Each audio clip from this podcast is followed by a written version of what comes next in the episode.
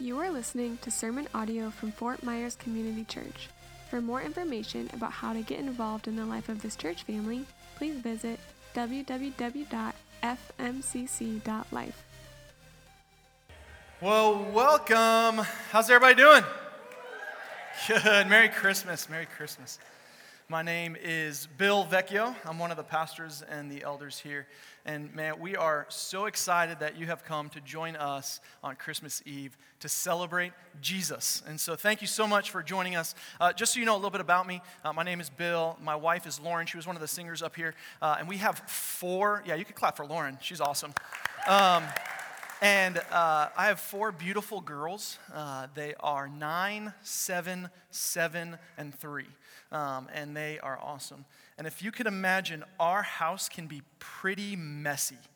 Um, I, I remember coming home a, a few months back, and my girls all decided to put together this fort um, with all the stuff in our house. And so every single chair in our house ended up coming somehow into the main room, and then they took all of the pillows out of our house. We have a lot of pillows. We have six people, a lot of pillows just kind of came out from the couches and everything, and then all the blankets, all the towels, and that seems like a mess, but they're very innovative. Um, they decided to adhere all of the sheets and all of the blankets together with scotch tape.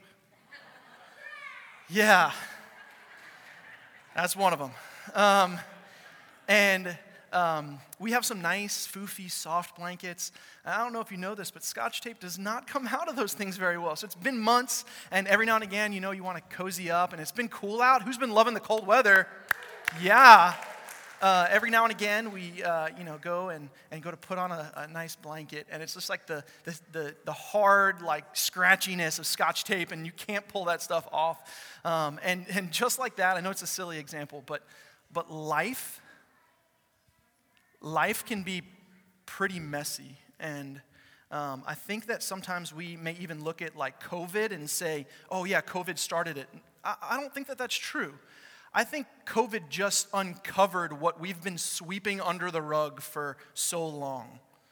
I mean, over the last few years, we've seen such a mess in our politics with sinful agenda and in our economics with people's selfish habits, in our social media with people's self centeredness and the identity crisis that our world finds. And what I want to know, what I want us to think about today is that in that mess, in the mess that sometimes we find ourselves in, that today and tomorrow, we get to pause. We get to stop and we get to reflect and remember and meditate and celebrate the birth of a baby, his birthday. And, and so let's rewind history a little bit because we're not talking about a common baby here, but one that changed the course of history. I want us to really grab a hold of this because this literally, the, his birth changed history as we know it. This isn't just a Bible thing. So if you're coming in here and you're like, well, I don't really believe, this is a, a, a historical thing. This baby being born changed history. Hundreds of years before this baby was born, there was a prophet by the name of Isaiah. And he was writing some stuff down and some prophecies about things that were to come. And everything in his day was a mess. There was this people group called the Israelites. And they were being held in captivity and taken over by the Assyrians. And, and things couldn't have gotten any worse. And, and they had rejected their God the God, the creator of all things. They were disobeying him, living in sin, doing things that they shouldn't have been doing. And the world around them was a, net, a mess. And, and they were hopeless. And so he writes this down and he stands up and he prophesies something. And this is what he says in Isaiah 9 6. For to us a child is born, to us a son is given and the government shall be upon his shoulder, and his name shall be called Wonderful Counselor, Mighty God, Everlasting Father, Prince of Peace. Their world is a mess. Everything is in shambles, and he's talking about a baby being born to save them. I don't know if you hear the irony in that. I mean, if it were me and I was writing the story, I mean, maybe the Terminator, he, he could come save us. Uh, Iron Man would be nice. Um, you know, we could, uh, I mean, if, I know those are robots, maybe Optimus Prime. Um, I know that he's pretty skinny and scrawny, but I mean, even Harry Potter probably would have been better, right, to come and help than a baby because I don't know about you, but the last time I was around a baby, they weren't very wise. They didn't give good counsel. I mean, they can't even lift their head up. And that's what God had a plan to do to send to save the people whose lives were a mess. But God's plan isn't our plan, His ways are not our ways. And from the beginning of time, He had a purpose and a plan for something greater than any of us could ever ask, think, or imagine. So 700 years pass. This wasn't a baby that was born right away. 700 years. Who hates waiting? How many of you have waited? All right, kids, who ha- who's hated waiting for opening presents? Raise your hand. Yeah. Adults, raise your hand if you've hated waiting to open your presents. Yeah. 700 years. And guess what? 700 years later, the world was still a mess the Israelites are still being oppressed just by a different person, now the Romans. And a baby is about to be born whose name is Jesus Christ, Emmanuel. And when this happens, BC turns to AD. The king of the day, the one that's in charge, the most powerful person that you could think of, is scared about a little baby. This is a historical thing going on here. You can go back in history and look it up. He is fearful of this baby being born because he knows these prophecies. He knows what's about to happen. And so he goes and he sends out his army to kill all the boys under three years old. It's absurd because he's so fearful of this baby. So tomorrow, our world, it's just going to stop. I mean, in case you don't like your Christmas presents, don't go to Target. It's closed. I mean, they don't close their doors for no reason. You still can get Starbucks, but Target's closed. Why would organizations and places and jobs and works and schools shut down? This baby changed the course of history for you and for me. Even if we don't celebrate Jesus at Christmas, He has changed the world, He has changed your world. And you ever wonder if it all went down like you have pictured it in your mind? You ever think about the story that we tell and we hear in the songs on the radio? I mean, for most part, we picture this pretty nativity in a silent night. Oh, according to history and according to the Bible, it wasn't pretty. If you've ever had a baby, it wasn't silent. So, what was it? I mean, you have these two betrothed parents. Now, betrothed means that they're engaged, they're about to be married. And she's pregnant, and it's not his baby. And angels appeared to them and said, You're going to give birth, and everybody is going to worship him.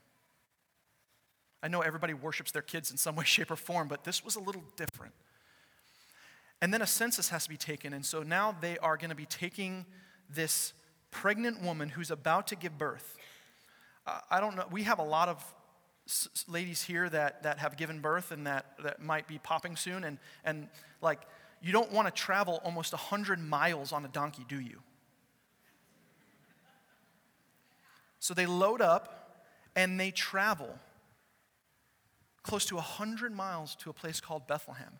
But everybody is doing the same thing. You ever go to uh, like a concert or a conference or something, and every, like, or you just go for vacation to a hotel and there's a conference in town? How terrible that is when you get to the hotel? Yeah, so you get there and it's packed and you didn't make reservations. And so they knock and they knock and they knock and they can't find any room. So where do they end up? In a stable.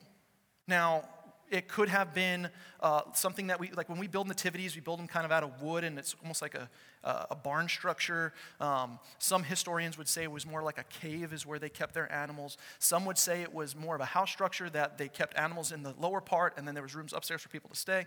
Whatever it is, there were animals. And animals don't smell pretty. And they don't do things on the floor that's pretty. It was dirty. It was messy. And moms, here's where Mama Bear comes out. You give birth to your precious baby. And you got to lay him in a place where animals ate their slop out of. It was messy. But even though the nativity was abnormal and messy, it is very similar to every single one of our lives that Jesus comes into the mess. Jesus, the King of Kings, the Lord of Lords, who has always existed, who spoke the world into creation, left all of eternity so he could be born into our mess. For you and for me. So, just like Isaiah says, for generations after, this baby is called Wonderful Counselor, Mighty God, Everlasting Father, Prince of Peace. So, what does that mean to us? I mean, that's what we're about to celebrate tomorrow. We're about to celebrate Jesus being born. So, what does it mean that he is a wonderful counselor, a mighty God, an everlasting Father, and a Prince of Peace? Well, here's a few things. First, as a wonderful counselor, I don't know, but in a world with Dr. Phil and Oprah, we need some wise counsel. We need wisdom. Uh, some of you know this, some of you don't. I actually have a degree in psychology, so that's my undergrad. I have a master's in, in Christian leadership, church leadership, and um, my counsel is limited. I'm human. I don't always have the right answers, and I know some of you think that you may, but here's a Christmas present you don't. We don't. I mean, even the smartest people in our world today that we put up on these leadership pedestals, they make mistakes. I mean, we even put our faith and hope and trust in influencers. Some of you may not know what that is, but those are the people on Instagram and Facebook and all that stuff that do those selfie videos and they hold up products and stuff. They have no credentials, no experience. They just look cool on camera, and so they put this stuff up and we like it, and then we go and buy it. So we listen to so many different things. We turn on the news, we listen to all this information. We're, we're information waterlogged. We can get information anywhere, anyhow. You want to be an expert on something? Google it. Watch it on YouTube. You can rewire your house if you want. Maybe get electrocuted a few times. But that's what we do. We think we know it all. But what we need is a wise counselor. And in fact, the, the words here, wonderful counselor, mean wonder counsel. Wonder counsel. So, why would we need wonder counsel?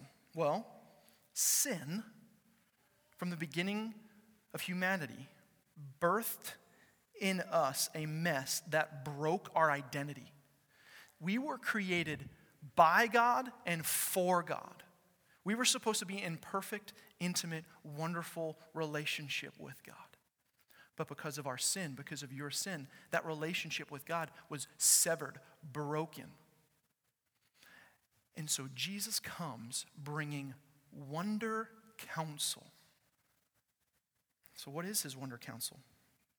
It's that in your mess, in your brokenness, you are fully loved. You are fully accepted that you are never alone. And I don't know about you, even if you're surrounded by a lot of friends and family, sometimes can you just feel alone and broken and hurt, even with people in the room? But his wonder counsel says you are never alone because he is with you in the mess. That you are wanted, that you are beautiful. That's what his wonder counsel says to us. When the world is telling us something different, his wonder counsel says that you are loved and that you are cherished and that he desires you. And then Jesus was born not only to be our wonderful counselor, but he doesn't stop there. He says, our mighty God. So in our world, strength is temporary. I don't know the last time you saw a picture of Arnold Schwarzenegger, world's strongest man. He's not as strong anymore, he's not as fit anymore. Every strong man in our world gets old, and guess what? Dies. Merry Christmas. Every leader that rose up in power and said, Look at me, I am God, I'm going to do what I want when I want. Attila the Hun, Genghis Khan, Queen Mary, Stalin, Hitler, and a whole slew of others that we can name, even that are, are in our world today. They will all, and they all have passed. Why? Because strength in our world, in our human flesh, is temporary. So no matter who raises up and grabs reign of the power, it's only for a short season. But when this baby was born, he was coming out of eternity. And when this baby rose up again and he lived the life that we couldn't live, perfection, and then died on the cross, the death that we couldn't die, innocent, and then rose from the dead, he accomplished what none of us could because he entered back into eternity for you and for me, beating death, hell, and the grave.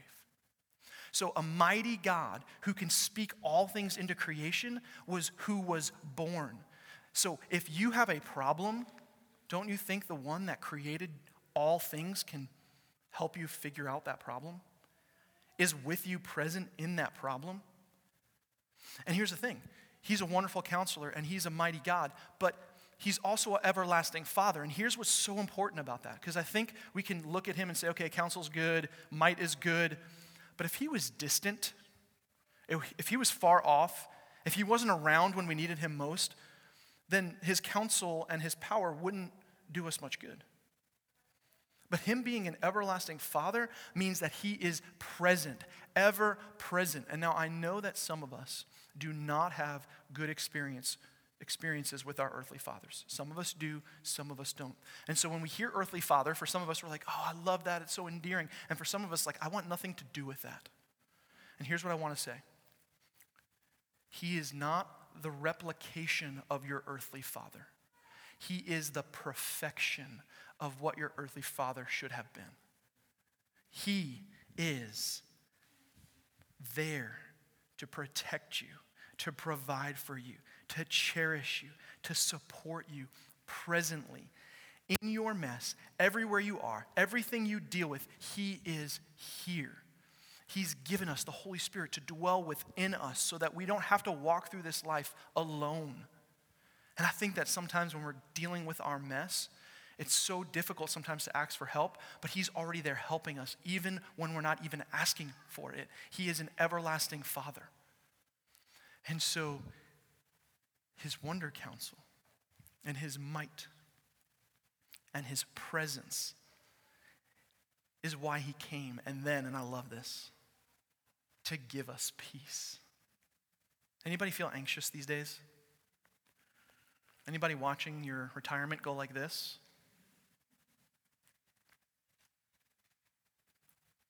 the world that we've created, we've tried to build a kingdom here. We, have tried to set up and establish a kingdom right here, right now, so that we could live as best as we could. Have your best life now. But the Bible says the world is not our home. But in the mess, in the craziness, in the anxiety, in the fear, He has come to bring us peace the administrator of shalom. I think peace is so foreign all of a sudden in our culture. But when we get to sit with him, when we get to read his word, when we get to hear about who he is and what he's done for us, we can look at the words of Matthew. Matthew was someone that, that walked with Jesus. Matthew was originally not a good guy. He was a sinner. If you're here today and you're like, man, I'm just, I'm just a bad person, you don't know me. Jesus does. I may not. And Matthew was one of those guys that would have said, I'm not a good person. He was a tax collector, he was oppressing his own people. Everybody hated him. Then he started following Jesus, and his world was transformed in the mess, out of the mess. And he wrote this Come to me, all who are weary and burdened. He's quoting Jesus. Come to me, all who are weary and heavy burdened, and I will give you rest. Shalom, peace. As we experience the messiness of our life, knowing Jesus allows us to breathe this sigh of relief. we get to just rest knowing that He's already won the battle, He's already won the war. Yeah, we're living right now in this present that, that may feel messy, but He's in the mess. So instead of trying to avoid the mess, we need to cling to the Messiah. That's what God has called us to do in this season as we are celebrating Christmas, to cling to Jesus, to remember and celebrate Jesus, who is our wonderful counselor, who is a mighty God, who is an everlasting Father, who is the Prince of Peace.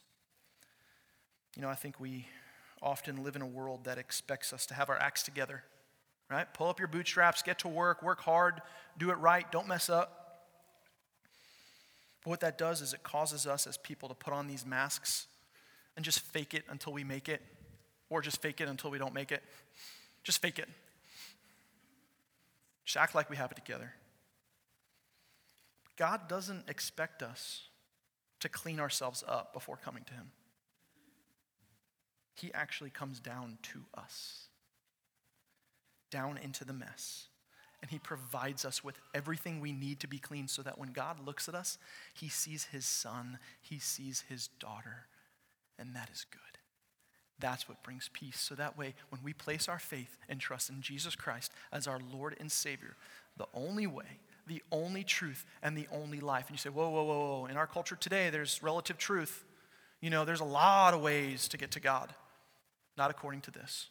These aren't my words, it's found in here. If you want to believe in Jesus, that's what he says about himself. He is the way, he is the truth, and he is the life, and he's the only one. He says, What makes you think you're right? This. This is what I have to stand on. And I didn't make that choice on my own. The Holy Spirit, in his sovereignty, stirred something in me, and that has been my prayer every day leading up to here, right now, in this very moment, that God would stir something in you, that He would begin to do a work and give you a desire to know Him more, because it's in Him that you will have life. It is in Him that you will experience peace. It's in Him that you will experience joy, because He wants and desires and has come into your mess to give you life. And so, you may be a mess. and here's the good news it's okay. It's okay that you're a mess. Jesus is in the mess with you. And he has good news for you. He's coming soon, maybe sooner than we think. He's coming to take you out of the mess.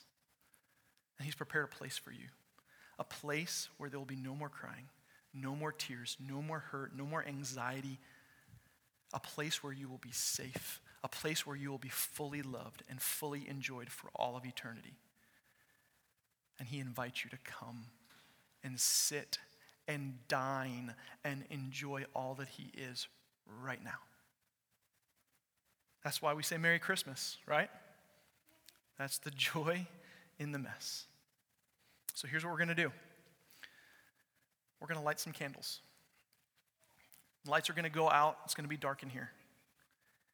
And what this represents is the fact that Jesus has come to bring light in the midst of the darkest, darkness, to bring peace in our mess, to give us joy and hope and love and light. And our job as people who have placed our faith in Him as our Lord and Savior, our job is to share that good news with everyone around us.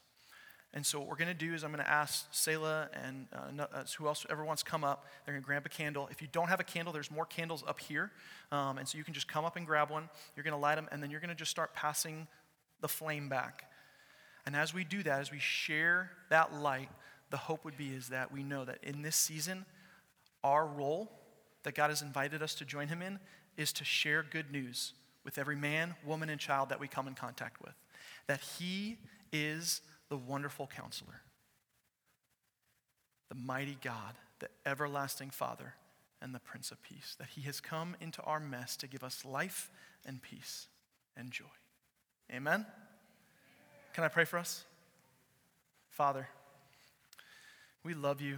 Thank you so much for the opportunity that we have to sit here and remember Remember all that you've done for us. Remember that no matter how uh, screwed up our lives may seem, God, no matter what pain we've experienced in our life hurt, sadness, addiction, brokenness that we are fully loved, fully wanted, fully desired. And right now, God, I pray that you would remind us of that in the inner parts of our hearts and our souls and in our minds. And I know, God, that the devil is going to be hard after us, that the devil is going to try to convince us that that's not true, that you don't love us, that you don't know us, that you don't, that you aren't present. But God, I pray that you would press through that, that you would fight that for us, because we cannot fight that, and that you would speak to us in a way that reminds us, God, that you are the only reason why we have life. And that that life is to be shared with everybody we know. God, thank you for coming into my mess. Thank you for coming into our messes, God, so that we may experience the goodness of who you are and what you have done to restore relationship with us. Thank you for loving us. Thank you for giving us your son, Jesus. And we lift this all up in your name. Amen. Merry Christmas, guys.